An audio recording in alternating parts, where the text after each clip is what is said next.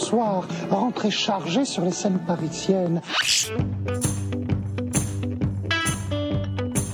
Pièces détachées, tous les lundis de 20h à 21h. Prenez votre abonnement.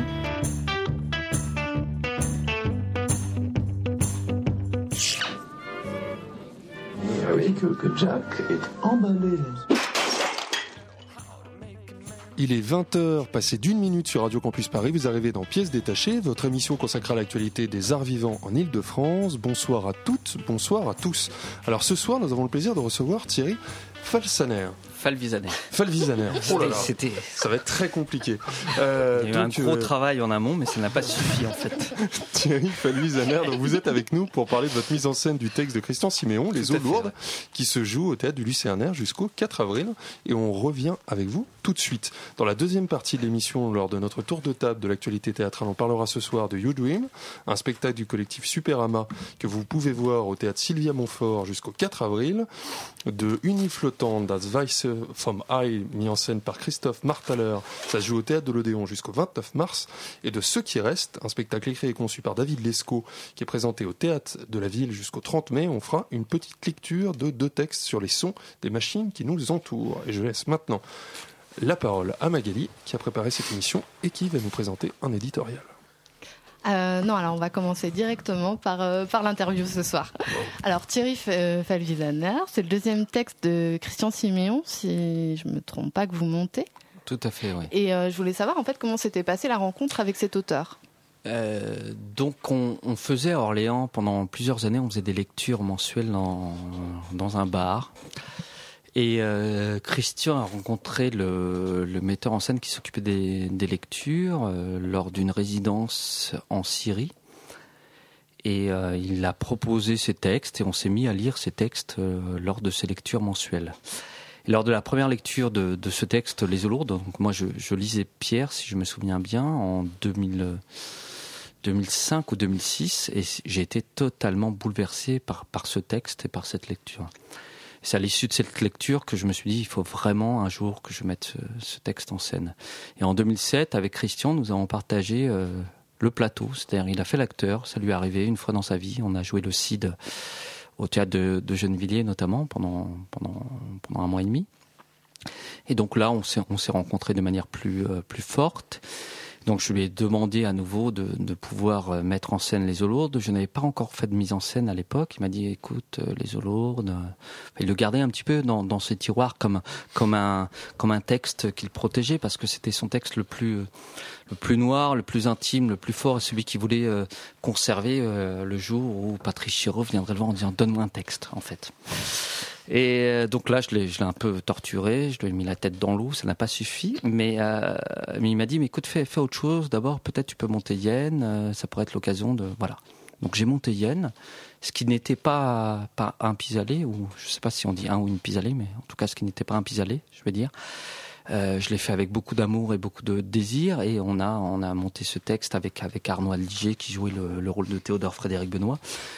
Et à l'issue de cette première présentation de travail, Christian était, je crois, assez euh, bouleversé par la proposition qu'on a faite. Il s'est dit, OK, allons-y.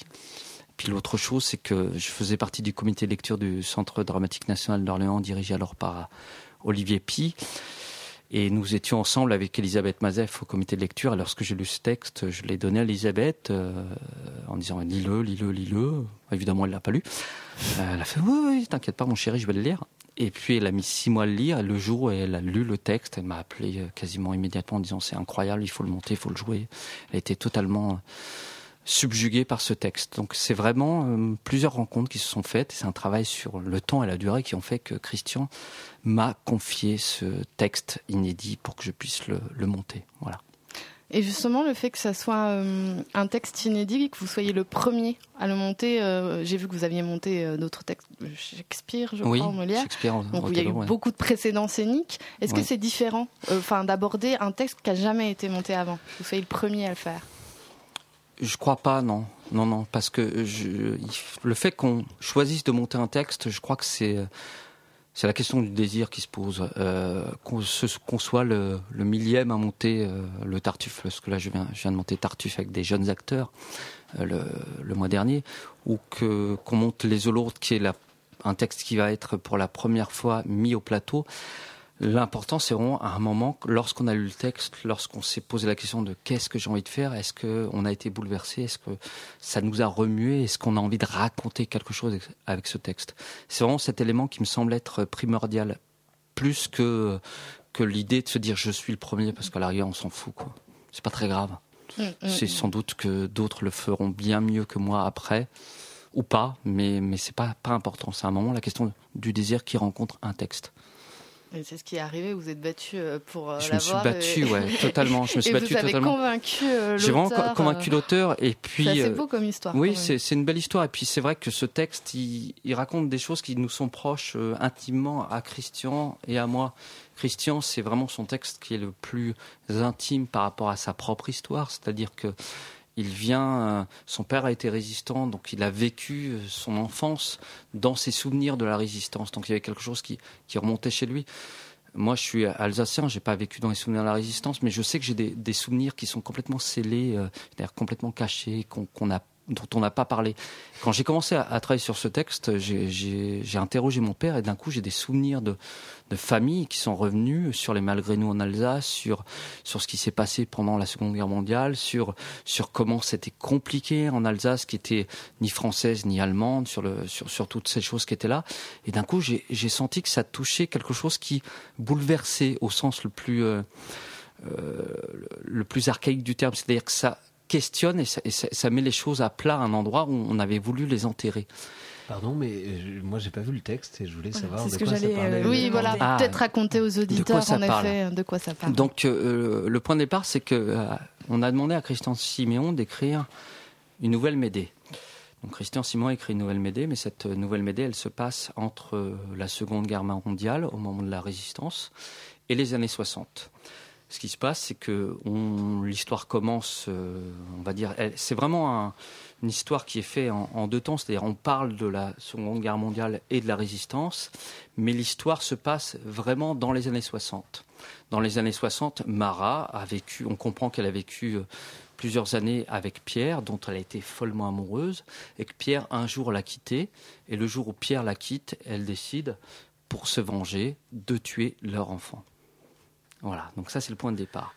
Ce qu'on comprend après, c'est que euh, Pierre a été euh, actif dans un réseau de résistants, que pendant la résistance, il a euh, perdu un de ses meilleurs amis, son ami le plus proche, qui s'appelle François, et depuis la fin de la guerre, on comprend que François, que Pierre cherche François sans jamais le trouver. Et il essaie de savoir ce qui s'est passé, qui a donné le réseau et tout ce qui s'ensuit. Et donc Mara, euh, ça fait des années qu'elle écrit à Pierre pour essayer de le faire revenir. Parce qu'elle l'aime toujours. Parce qu'elle l'aime d'une manière euh, terrible, totalement dévastatrice, à tel point qu'elle a tué leur enfant. Lui l'a quitté et c'est après qu'elle, que, que, lui l'a quitté qu'elle a tué euh, leur enfant. Donc évidemment, il n'a pas tellement envie de revenir, ça ne fait pas tellement envie, mais bon, après, on, peut avoir des, désirs différents. Mais depuis des années, elle lui, elle lui écrit des lettres qu'elle lui adresse tous les jours. Et cette fois-ci, la lettre ne lui est pas adressée à lui, mais à François, son ami disparu.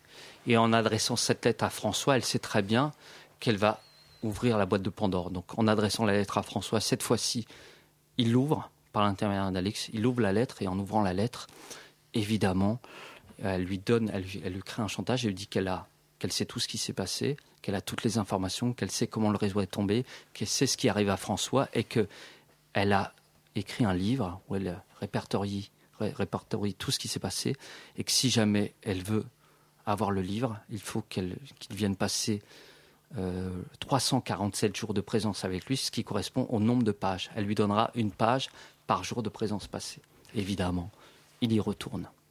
Alors, est-ce que euh, vous avez discuté, j'imagine, avec l'auteur et vous pouvez nous en dire plus de son choix de transposer justement cette histoire, de faire une nouvelle Médée et de la transposer euh, dans, ce, dans cette France euh, d'après-guerre dans les années 60 et d'associer le mythe de Médée avec les mythes entre guillemets que qu'amène la, la résistance et tout ce qu'on imagine avec.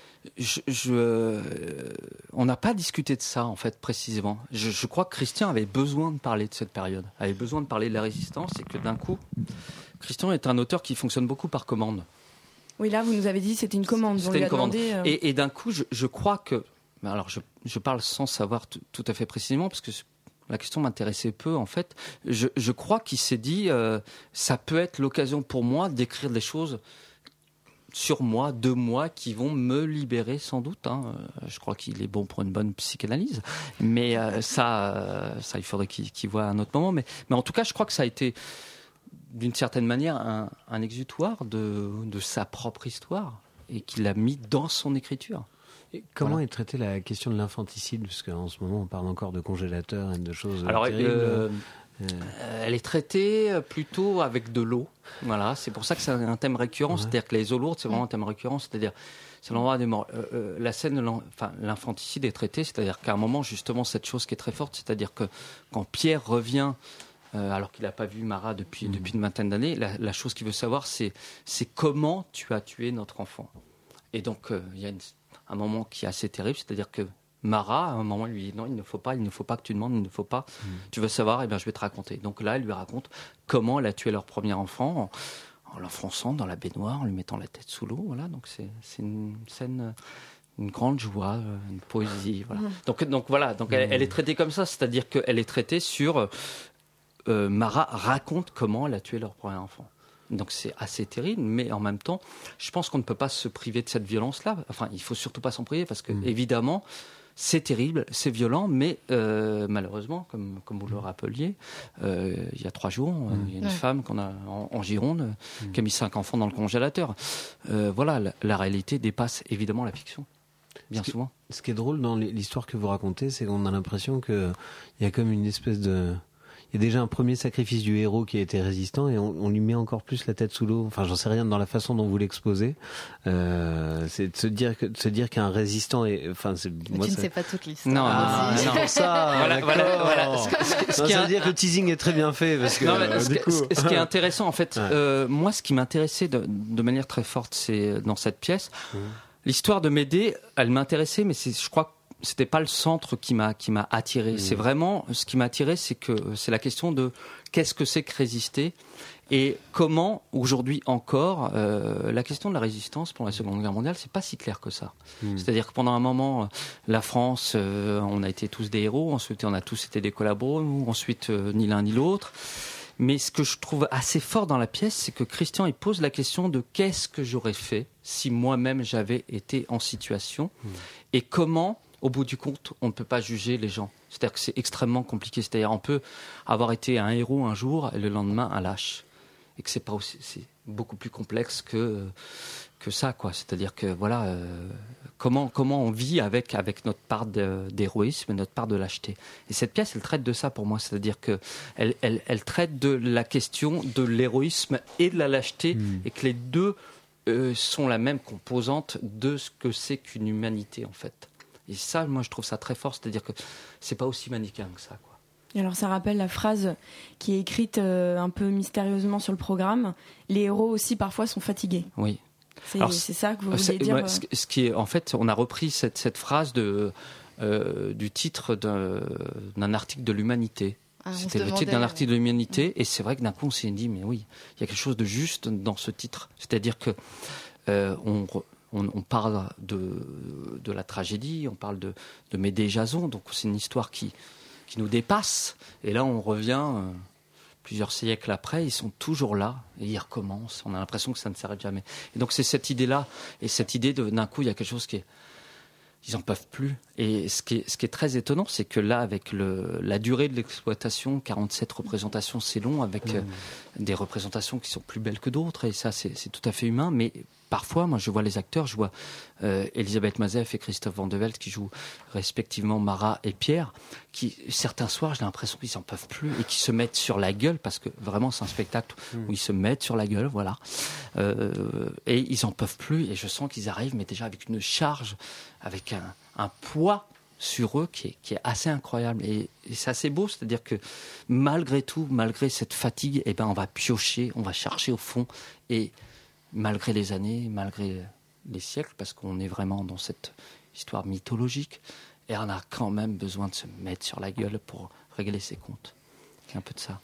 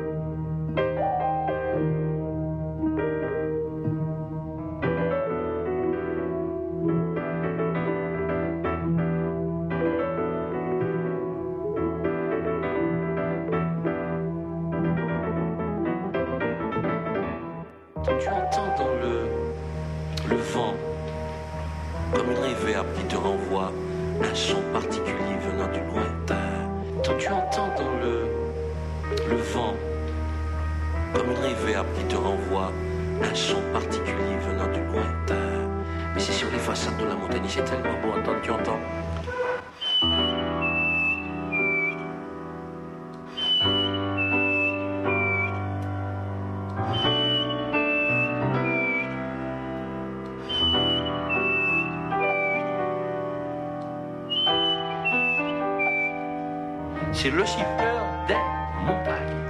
Alors figure-toi qu'un lundi après-midi, je suis parti sous les bois. J'ai entendu quelque chose de merveilleux. C'est ça.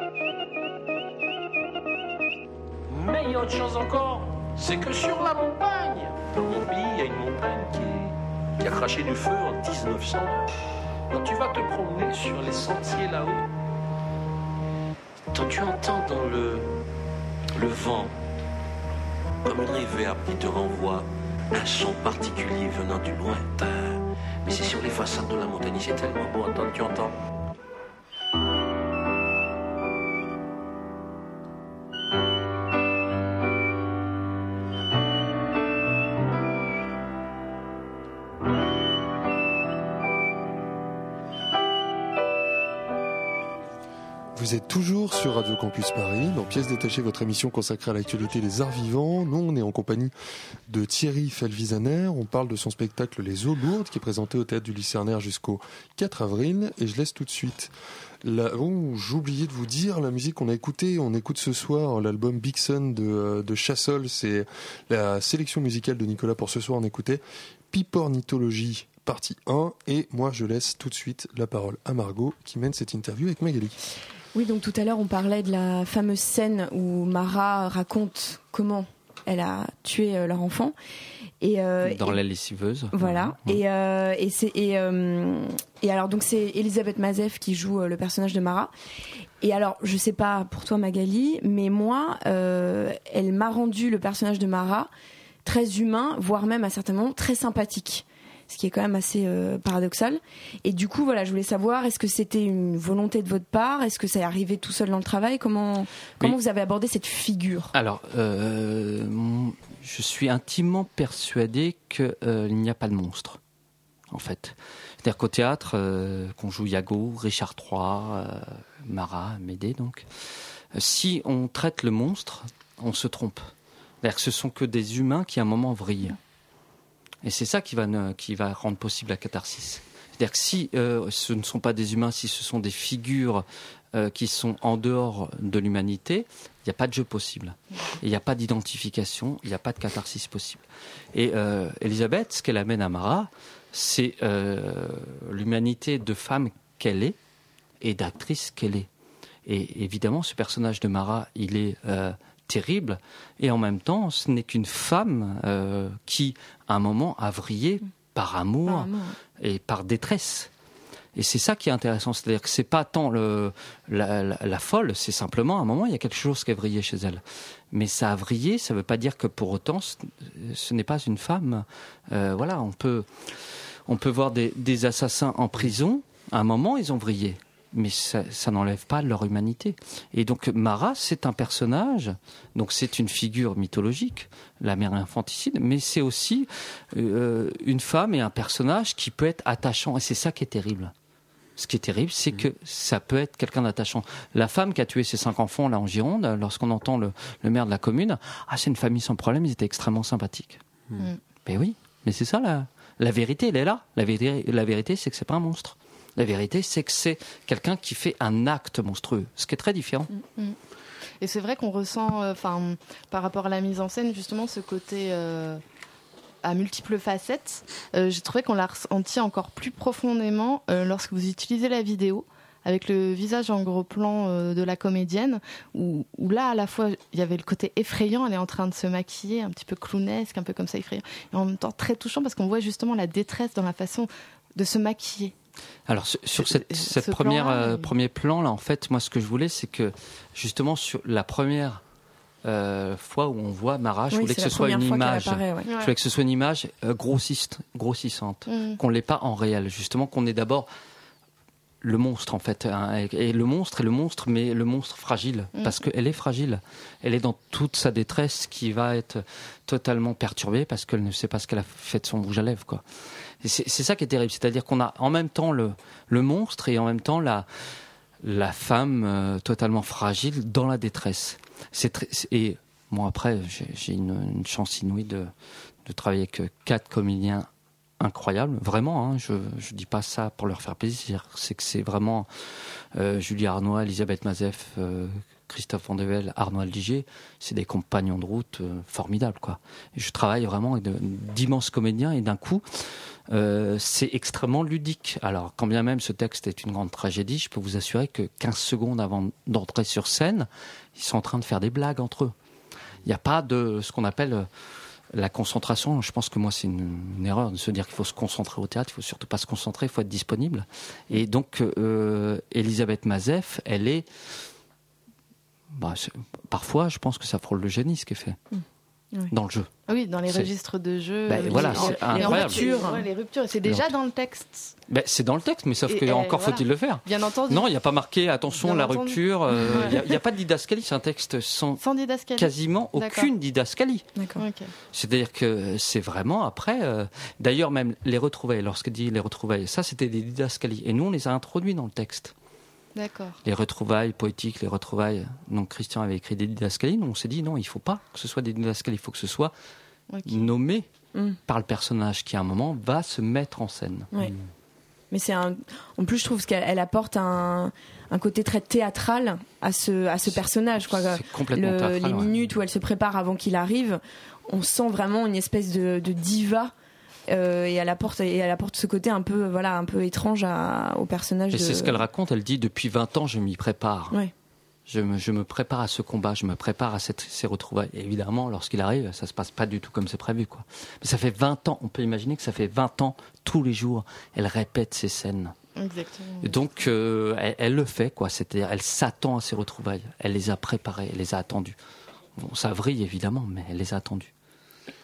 Comment vous avez fait pour euh, travailler avec un sujet qui est aussi euh, morbide euh, pour justement ne pas sombrer dans le mortifère? Alors, en buvant beaucoup de coups. non, mais alors, alors pour rien vous cacher, moi, j'aime bien qu'on travaille dans la joie et la Mm. bonne humeur. On, s'est- on, s'est- on a beaucoup rigolé. On a travaillé sérieusement. Je travaille assez vite en fait. C'était un, c'est un spectacle. On a, lorsqu'on a répété, au bout de dix jours, il était quasiment prêt le spectacle. Voilà, c'est-à-dire que je pense que le metteur en scène, il faut qu'il ait un parti pris, il faut qu'il ait déjà, qu'il crée un espace, c'est-à-dire qu'il a un cadre. Et à l'intérieur du cadre, après, il a des acteurs qui sont libres et euh, qui va, qui va ensuite euh, dessiner. Il sait ce qu'il veut faire. Il y a un parti pris qui est très fort. Mais après, euh, on a travaillé avec beaucoup de joie. Je peux vous assurer que c'est très joyeux et que justement, je pense qu'il faut surtout pas se, se flageller en disant oh mon Dieu, qu'est-ce que c'est sérieux de faire du théâtre? Qu'est-ce que c'est important Voilà. Nous, on le fait avec, euh, avec beaucoup de sérieux, avec beaucoup d'engagement, avec beaucoup de, de professionnalisme, mais en étant extrêmement joyeux de faire ça. C'est-à-dire que, euh, justement, pour que ça passe, c'est ce que je vous disais, c'est-à-dire 15 secondes avant de jouer, ils font n'importe quoi, les acteurs. Ils font, mais vraiment, voilà, ils sont, enfin, ils font n'importe quoi. C'est Oui. une concentration. Ce que je veux vous dire, c'est que le théâtre demande de la disponibilité lorsqu'on est au plateau. Mais cette disponibilité, elle est là parce que on est bien. Et voilà. Et là, il y a beaucoup de bonheur dans ce projet. Il y a, il y a une équipe qui est vraiment formidable. Et vraiment, je, je vous dis ça avec presque presque la, la gorge qui, qui chevrotte parce que c'est des conditions de production qui sont compliquées. J'ai des, des acteurs qui sont investis à 200%. Ce sont des acteurs qui ont, pour un certain nombre d'entre eux, joué dans de très grandes scènes. Dans des, voilà, Elisabeth, elle a joué plusieurs fois dans la cour d'honneur. Vraiment, ce sont de très grands acteurs du théâtre public qui s'engagent de manière euh, totalement euh, déterminée dans ce spectacle parce qu'ils aiment ce texte, parce qu'ils aiment ce spectacle, parce qu'ils ont envie de le défendre. Mais c'est beaucoup un- de joie en fait, c'est beaucoup un- de joie. C'est un spectacle du coup qui repose euh, d'abord euh, sur l'acteur dans le centre de gravité. C'est un spectacle Oui, qui est vraiment en trois points, c'est-à-dire Ouais. il y a un texte qui est très Ouais. fort. Je pense qu'il y a euh, des choix de mise en scène qui sont affirmés, et puis il y a des acteurs qui sont exceptionnels, Voilà. et qui sont, comment dire, qui sont extrêmement Une- une- engagés. et une présence, euh, comment dire, ils sont arrimés sur le plateau. Il y a une force arrimés. animale aussi. Il y a une force animale, c'est tout à Qui- fait ça, qui je suis d'accord. dessine, C'est-à-dire que c'est un euh, combat, hein. Ouais. c'est un combat, c'est-à-dire qu'ils arrivent, c'est une tragédie, on n'est pas dans le drame bourgeois, Et on voit pas toujours le, enfin dans les, dans le théâtre français, on voit pas toujours aussi le corps, enfin en avant. Et là, là c'est vrai qu'il l'est. Là, là, le corps est extrêmement Ah oui, en avant parce, que- parce que Mm. globalement, ils viennent tous les soirs, ils vont au combat et c'est pour ça qu'ils ont besoin de cette légèreté aussi parce que ils viennent se mettre sur la gueule. hein, ça fait deux fois que je le dis, mais ils viennent vraiment se euh, et parce qu'il n'y a pas de raison que ce soit autrement. Il n'y a vous pas de vous raison que ce soit autrement. Vous sentez pas euh, peut-être euh, légèrement euh, coupable ou en décalage par rapport à une époque qui, qui va prêter son, attention à des choses plus minimales, prosaïques et triviales, de- d'assumer Ah, Je me comme sens ça. totalement coupable. C'est-à-dire Ouais. que ce, ce n'est pas un, ce n'est pas un spectacle transgenre. Ouais. Si vous voulez voir un spectacle transgenre avec des euh, unijambistes euh, québécois qui Ouais. font des claquettes en chantant la Marseillaise, ce ne sera pas ça. C'est du théâtre. Donc j'assume la théâtralité, j'assume Mm. la violence de cette théâtralité parce que moi, elle me bouleverse. C'est-à-dire que euh, j'espère en tout cas que les gens reçoivent et ont de l'émotion en sortant du spectacle. C'est ça qui m'intéresse. S'il n'y a pas d'émotion, le théâtre m'intéresse pas. Si on peut sortir de là, ah oui, c'était intéressant, on va boire Ouais. une bière. Ouais. La seconde qui suit, ça m'intéresse pas. Donc oui, je me sens coupable. Non, non, mais je, Non mais, c'est oui, non, mais je, plaisantant je- parce je- que non mais je, je dis je- ça je- parce je que vous le dis très sérieusement, je le- me sens le- coupable parce que en le lyrisme, le, lyrisme ou, le, ou la tragédie euh, peuvent, peuvent paraître euh, euh, non, non, non pas, mais je- c'est pas le mot que je cherche, mais comme si c'était plus des, des, des préoccupations, alors que pourtant c'est un fait qui habite chacun d'entre nous. C'est-à-dire que Mais chaque fois parce qu'on que parce que là Ouais. parce qu'on est euh, co- comme dirait Bernard Noël en ce moment on est dans la censure avec un S c'est-à-dire Mm. que on vide on vide le on vide les choses de sens c'est-à-dire on fait tout mais on fait rien on, on en met plein la gueule mais au bout du compte on dit rien et c'est-à-dire que je pense que et c'est vrai que ce spectacle il, il peut être euh, compliqué pour les spectateurs parce que normalement si tout se passe bien ils sortent pas de là tout à fait euh, stable euh, on- n'a pas, c'est pas du Rodrigo Garcia. On va pas leur cracher dessus, ni leur jeter du sang, ni du sperme, ni des boyaux de vache, rien, rien de tout ça. On va pas se raser la tête directement sur le plateau. Mais euh, je, je crois que le spectateur, j'espère en tout cas qu'il est bouleversé par cette histoire et qu'à un moment il se dit waouh, c'était fort. J'espère en tout cas, c'est en tout cas le, le travail qu'on essaie de mener avec cette équipe, parce que je le redis encore, hein, j'ai envie de parler de, de Geneviève de Brock-Bussière, de Sylvie Moineau, parce que c'est vraiment de, de, de Choy Laurillard qui a fait un travail de, de son extrêmement Oui, important, a de Sylvain Bloco. Mm. qui, fait un- qui a fait le travail de la lumière, c'est-à-dire que c'est vraiment un engagement d'une équipe sur un projet à partir d'un texte qui nous touche. Voilà.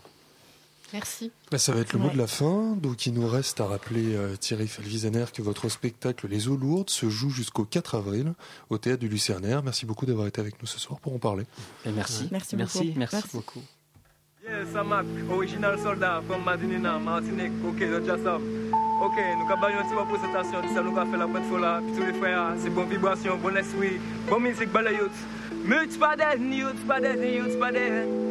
Youth pas dead, youth pas dead, youth pas dead. Why should be dead, dead, dead youth? I cannot live dead, dead, dead, no. Why should be dead, dead, dead, you know? I cannot live dead, dead, dead, so Lord of mercy. Bon Dieu merci Faut m'arriver pour position Oh no, yes Ça va facile La vie fragile et nous pas ni trop de temps So Mais et puis ja, ja, mon papa et eh, non L'existence cadeau fait moi eh, yeah, yes Moi pas live dead No, no, no, no So I should be dead, dead, dead, no I cannot live dead, dead, dead yet. For me, myself, love you, red, red, red, red. My back up ain't dead, dead, dead, no. So I should be dead, dead, dead, no. I cannot live dead, dead, dead yet. For me, myself, love you, red, red, red, red. My back up ain't dead, dead, dead, no. I should be dead, dead, dead, no. I cannot live dead, dead, dead yet. For me, myself, love you, red, red, red, red. My back up ain't dead, dead, dead, no.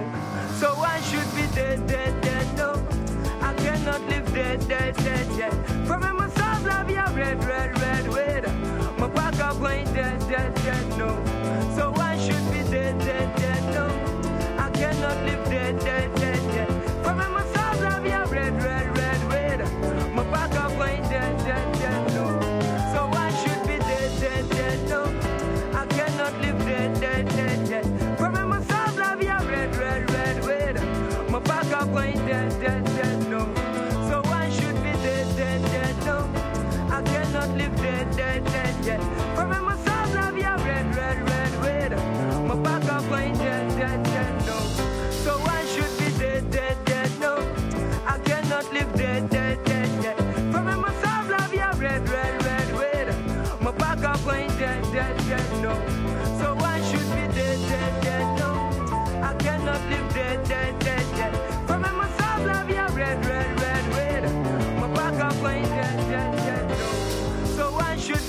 dead, dead, dead, no. I cannot live dead, dead, dead yet. For me, myself, love you, red, red, red, red. My back up ain't dead, dead, dead, no. So I should be dead, dead,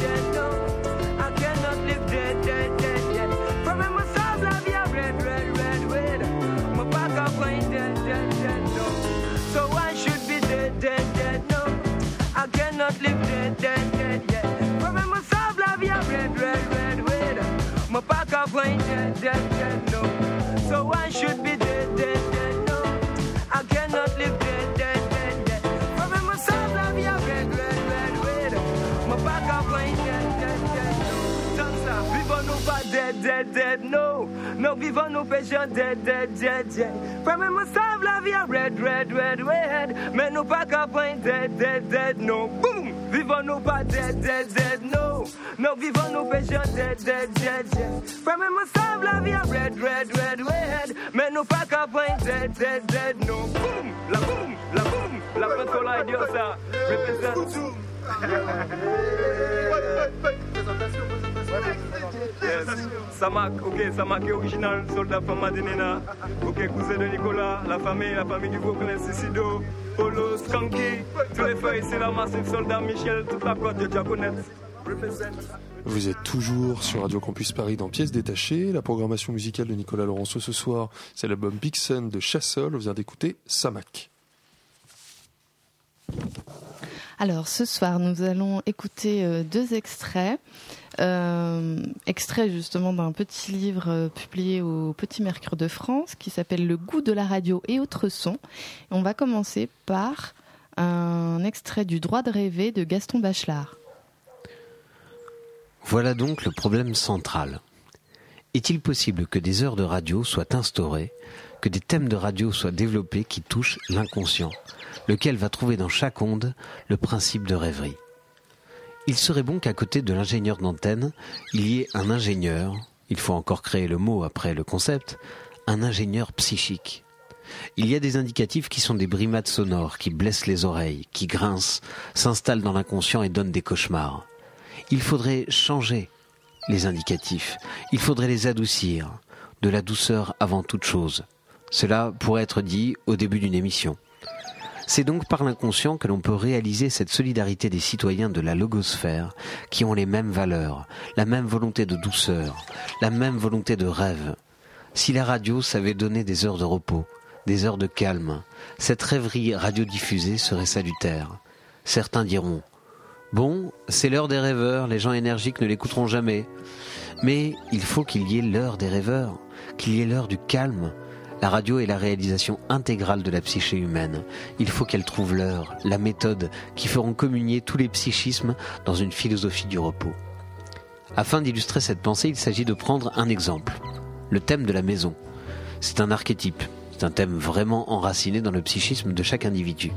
Le développer, c'est faire comprendre qu'il n'y a plus de pittoresque, que le pittoresque est précisément du fantastique, du divertissement, qu'il doit éveiller quelque chose dans l'esprit de l'individu. On peut l'appeler à rêver d'un domicile, de l'intérieur d'une maison. On peut le rappeler à ses souvenirs d'enfance. Mais il ne s'agit pas d'une régression, de revenir à des bonheurs oubliés et ensevelis. Il s'agit de montrer peu à peu à l'auditeur l'essence de la rêverie intime. C'est pourquoi le thème de la maison, qui est le lieu de l'intimité, convient parfaitement. Donc, parler de la maison à n'importe qui, en parler tranquillement, en parler par la radio, au moment où l'on ne voit pas l'individu, au moment où il ne voit personne. Car l'absence d'un visage qui parle n'est pas une infériorité, c'est une supériorité. C'est précisément l'axe de l'intimité, la perspective de l'intimité qui va s'ouvrir. Et nous continuons avec un texte d'Hervé Le Tellier, Assez parlé d'amour. À un kilomètre, tournez à gauche, fait le GPS qui s'était fait discret depuis près de cinq minutes. C'est ce que je viens de dire. Tu ne peux pas le mettre en italien ou en espagnol, au moins qu'on révise la langue. Si, c'est possible. Tu peux aussi choisir une voie d'homme si tu veux. Dans 5 mètres, tournez à gauche sur la D347. Il faudrait inventer le GPS pour la vie. Elle emprunte soudain la voix désincarnée, un peu nasillarde, de la machine.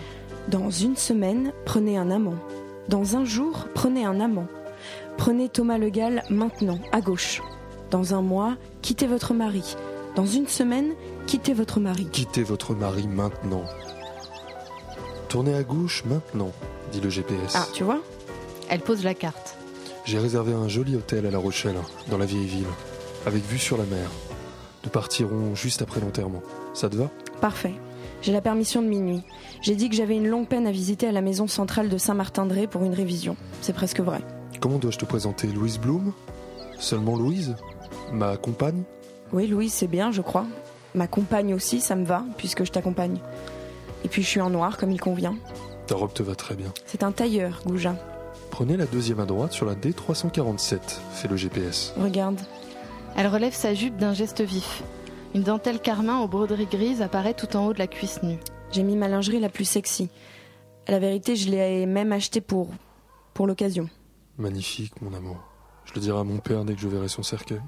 Thomas glisse sa main sur ses genoux, caresse ses jambes et remonte haut entre les cuisses qui s'écartent pour leur laisser le passage. Il ralentit, le véhicule rétrograde. J'ai bien fait le automatique. Tournez à droite maintenant, fait le GPS. Thomas obéit aux indications de l'ordinateur avec approximation. Sa main se glisse sous la soie, frôle le pubis de Louise qui se fait docile. Je t'aime. Les doigts s'égarent, Thomas aussi. Faites demi-tour dès que possible, fait le GPS, sans état d'âme.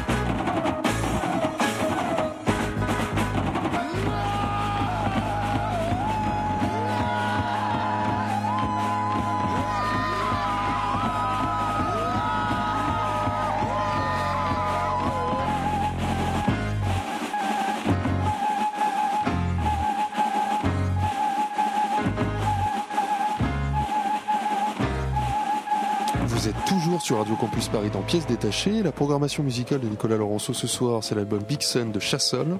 On vient d'écouter Carnaval, partie 4. Et c'est l'heure des chroniques. Il s'agit d'une, il s'agit d'une, d'une d'une histoire. Euh, c'est-à-dire qu'en fait, il s'agit plus d'un, d'un concept d'histoire. Alors, on va parler ce soir de Ce qui reste, un spectacle de David Lescaut qui est présenté au Théâtre de la Ville, de Das Weisse vom une île flottante, un spectacle de Christophe Martaler qui se joue au Théâtre de l'Odéon.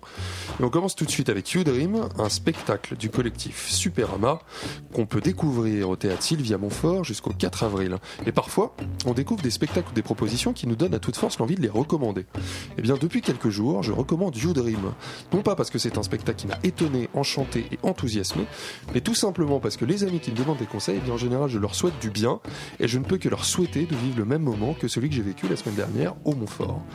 YouDream nous est d'abord présenté comme le nom d'un réseau social européen sur lequel des gens peuvent échanger sur leurs rêves. Face à nous, un grand écran blanc sur lequel apparaissent les échanges vidéo de différents utilisateurs. Ce premier moment du spectacle est également le cœur du site internet youdream.be que le collectif a mis en place et qui apparaît comme un prolongement presque infini du spectacle.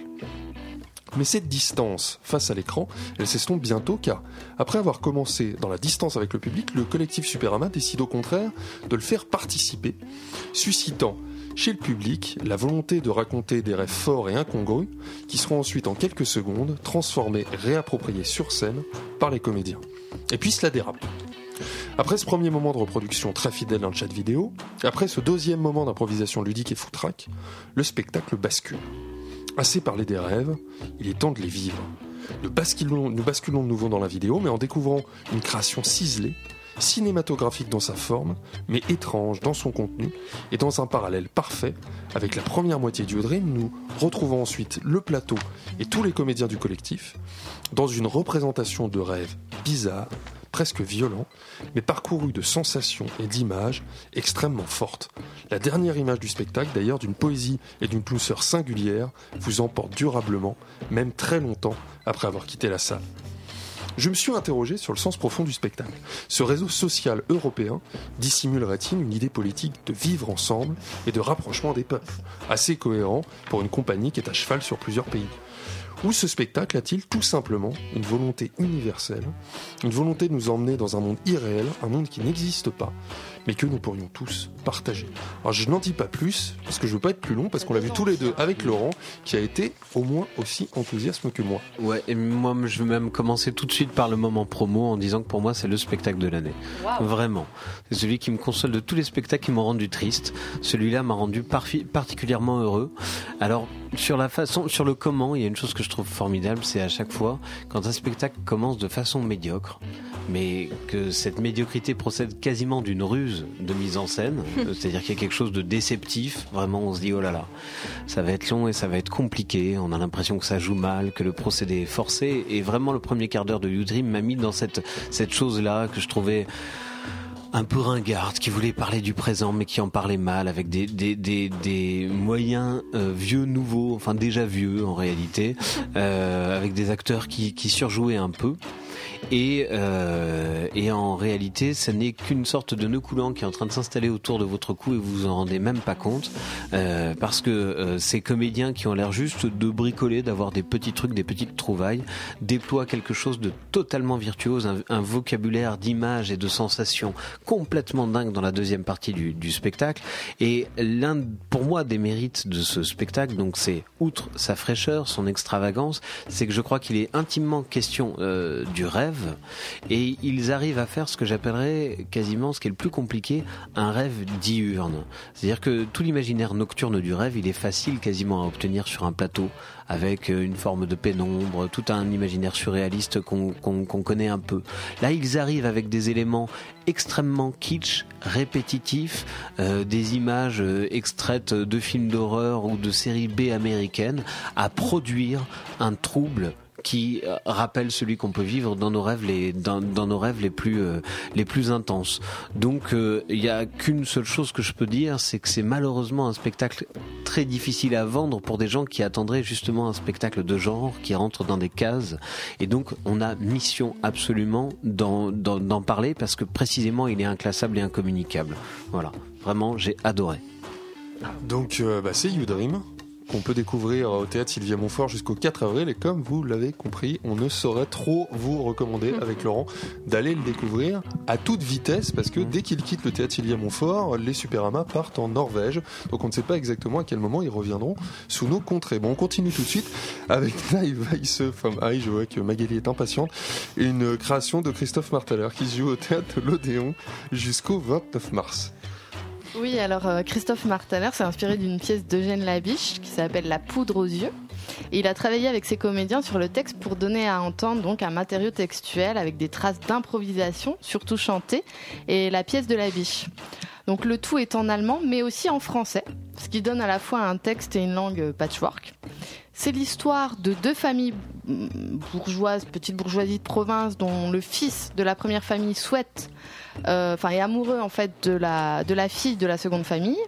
Et ce qui va se passer, c'est que chaque famille prétendra être plus riche qu'ils ne sont pour impressionner les autres. Pour résumer au plus court. Il y a une famille donc qui parle allemand et l'autre français, ce qui est d'autant, euh, enfin ce qui est difficile de se faire comprendre et ce qui entraîne quelques quiproquos euh, plutôt comiques.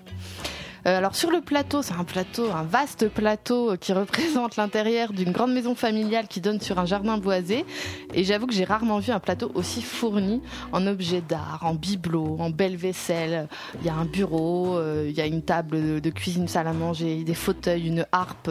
Alors que dans le texte c'est un piano, mais en lieu et place du piano, on a une harpe. On a des tableaux, il y a des portraits de quelques comédiens, des animaux empaillés. Bref, un, un intérieur de manoir surchargé qui sera à la fois celui de la première et la seconde famille. Il n'y a pas de changement de plateau euh, lorsqu'on est dans une famille ou dans une autre. Alors dès le départ, on est embarqué dans un rythme très particulier, lent. Le temps n'en finit plus de s'étirer, de s'allonger. Les comédiens euh, ne se regardent pas obligatoirement lorsqu'ils s'adressent la parole. Ils répètent d'ailleurs des phrases, ils se répètent, ils parlent d'une manière un peu saccadée, un peu robotique. Il y a un beau travail, je trouve, sur le silence, sur les cloches ou les carillons d'une église qu'on entend au loin et qui reviennent comme des leitmotivs et nous montrent l'ennui par le son dans lequel se sont englués les personnages de la pièce. Vraiment, on sent qu'ils parviennent plus à communiquer entre eux, à se comprendre, à s'écouter. Chacun est dans son propre monde, en tout cas j'ai eu cette impression-là. Et chacun, ça c'est intéressant, a sa propre manière de parler et de marcher, de gesticuler. Tout est fait aussi pour que les codes et les bonnes manières soient détournés ou réinventés. Et le bric-à-brac là d'objets qui est sur la scène, qui les entoure, bah, ça va les encombrer. Et les objets vont leur échapper. Donc ils sont maladroits, ils tombent, ils se font mal, ils saignent presque tous. Et euh, à un moment ou un autre, il y a toujours du sang, ils ont un mouchoir, ils, se, ils saignent, ils s'essuient. Et chaque situation, ou presque, devient prétexte à un gag où le comique de répétition est érigé en principe dramaturgique. Mais ça ne fait pas toujours rire, loin de là, en tout cas pas pour moi. C'était un petit peu le problème, je suis restée assez à distance de ces moments soi-disant clownesques. J'ai plus apprécié les personnages en marge, comme le domestique, impeccable dans son cynisme et la façon de servir ses maîtres, la dame en rouge aussi, qui est un personnage fantomatique qui erre dans l'appartement. Et finalement, euh, bah, à ma grande déception tout de même, c'est un peu l'ennui que je retiens euh, de ces plus de deux heures de spectacle. L'ennui un petit peu, l'impression d'avoir écouté en boucle un disque rayé avec des comédiens pourtant talentueux, mais dont le rythme achève l'attention du spectateur et le crisp. Et aussi, je veux rajouter quand même que le fait d'avoir été assise dans un fauteuil où je ne pouvais pas voir la plupart des choses qui se passaient côté court n'a sûrement pas aidé à ma euh, bonne vision du spectacle. Et alors c'est certain, effectivement, je pense que ça n'a pas aidé à maintenir notre attention.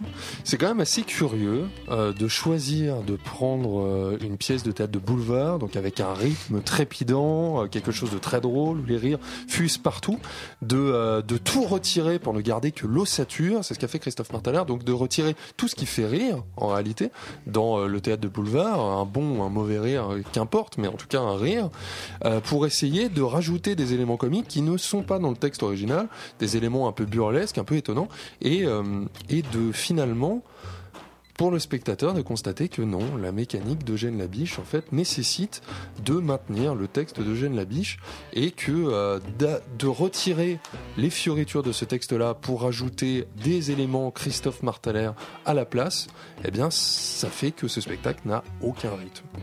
Et c'est un spectacle où effectivement euh, on comprenait parfois dix minutes avant que le geste survienne, le geste qui allait survenir. Et euh, on pourrait euh, pratiquement résumer euh, l'intrigue sur un plateau, jouer en retirant tous les éléments qui ne la font pas avancer à juste 10 minutes de, je pense, d'éléments, d'éléments entre les deux familles. Enfin, c'est un spectacle vraiment où je suis extrêmement surpris. Moi, j'attendais beaucoup de la découverte de Christophe Martaler, dont j'entends beaucoup parler depuis vraiment très longtemps. Et, et, je, et je me suis ennuyé. Ce qui est quand même toujours très déceptif au théâtre. Effectivement, comme tu disais, je pense que la façon dont on a été placé n'a probablement pas aidé à notre concentration. Donc c'est Das Weisse vom Ei, une île flottante, un spectacle de Christophe Martaler. Ça se joue au théâtre de l'Odéon jusqu'au 29 mars. On termine avec Ce qui reste, un spectacle écrit et conçu par David Lescaut. C'est au théâtre de la ville, c'est jusqu'au 30 mai.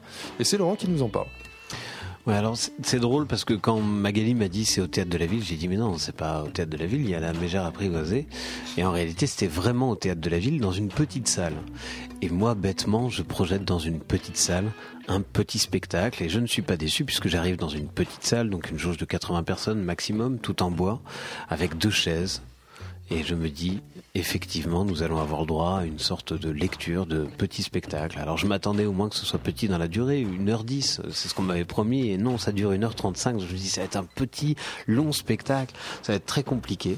Et en réalité, très vite, on comprend que ce spectacle n'a besoin de rien d'autre, puisque ce qui est au cœur de ce qui reste, c'est le témoignage, les deux témoignages de deux survivants du ghetto de Varsovie. Euh, et on n'arrive pas, autant il y a des spectacles qui effectivement commencent de façon déceptive et dont on attend l'extravagance, quand est-ce qu'elle va venir, là, très très vite, on a compris et on ne l'attend pas du tout. C'est un spectacle presque sans surprise dans sa construction. Une énonciation extrêmement simple, transparente, un homme et une femme qui se passent alternativement la parole et qui entremêlent leurs récits. Euh, un style qui est un style, là encore, totalement transparent, ne compte quasiment que les faits du témoignage. Qu'est-ce que c'était être enfant euh, au ghetto de Varsovie? Comment ils s'en sont sortis? Euh, quelles, sont les, les, circonstances de leur survie et de l'après-guerre? C'est bouleversant parce que précisément ça n'est pas euh, dans ces témoignages une pensée comme on pourrait le lire dans le concept de Dieu après Auschwitz. On n'a pas on a il y a très très peu de commentaires en réalité. Alors que c'est peut-être ce, qui est appelé par le titre c'est de dire qu'est-ce que c'est la culpabilité de celui qui reste etc il en est très très peu question. On voit des gens qui nous racontent comment ils ont été proches de leur famille séparés de leur famille retrouver quelqu'un. Et tout ça ce ne sont que des faits biographiques tout simples. Mais ça en est d'autant plus bouleversant c'est-à-dire on se dit tiens ils ne font aucune fioriture. Euh, et euh, Lescaut, euh, David Lescaut pratique aussi une sorte d'art de l'effacement là. Il n'essaie pas du tout d'apparaître comme auteur juste d'agencer cette parole. Il a Et, euh, retranscrit en fait euh, c'est alors je ne sais pas exactement si c'est une si c'est une retranscription euh, littérale. En même temps, je, je connais sa simple la, la- je reconnais la simplicité de son style, euh, cette espèce de voilà justement je, je, je reparle de d'effacement du, du, grandiloquent euh, et en même temps j'ai l'impression de- de- d'entendre ce que lui-même ce que lui-même a entendu alors le spectacle est d'autant plus touchant que j'avais adoré la commission centrale de l'enfance qui était un spectacle autobiographique sur ces colonies de vacances euh, dans les jeunesses euh, communistes, on va dire ça très rapidement, et que à la fin du spectacle, on comprend que l'un des personnages a été animateur dans ces colonies de vacances. Voilà. Donc c'est bouleversant, simple, euh, et ça, bizarrement, je vous dis, on est disposé à très vite. Et il y a une sorte de concentration, d'attention commune merveilleuse dans ce spectacle. Allez-y. Donc c'est ce qui reste, un spectacle de David Lescaut qui est présenté au théâtre de la ville jusqu'au 30 mai, donc vous avez le temps d'y aller. Alors je vous rappelle qu'on a reçu ce soir Thierry Felvisaner pour son spectacle Les eaux lourdes, un texte de Christian Siméon qui met en scène au théâtre du Lucernaire jusqu'au 4 avril. On vous a présenté une petite lecture de deux textes sur les sons des machines qui nous entourent et en chronique on a parlé ce soir de You Dream, un spectacle du collectif Superama que vous pouvez voir au théâtre Sylvia Montfort jusqu'au 4 avril. Das Weiße vom Ei, une île flottante, un spectacle de Christophe Marteller qui se joue au théâtre de l'Odéon jusqu'au 29 mars. Et on parlait à l'instant de Ceux qui restent, un spectacle écrit et conçu par David Lescaut. C'est au théâtre de la ville jusqu'au 30 mai. Euh, J'aperçois le camarade de Yumi. Yo, Bonsoir. ça va? Bah ouais, ça va bien. Il se passe quoi ce soir dans Yumi? Ce soir, on va, on va s'interroger sur ce ce qu'est le mot punk. d'où vient-il, où va-t-il? Punk entre tradition et modernité, ce genre de choses. Et euh, on finira l'émission en écoutant de la country alternative aussi. Pour... euh, De la country et du punk. Un programme typiquement Yumi pour, pour ce 23 mars. Euh, alors nous, l'émission ce soir a été préparée par Magali capone lucchesini avec la complicité de Margot Cavalier et de Laurent Bazin. Une émission présentée par Xavier Henry et réalisée par Nicolas Laurenceau. On vous retrouve la semaine prochaine, même heure, même endroit. Bonne soirée à tous sur Radio Campus Paris.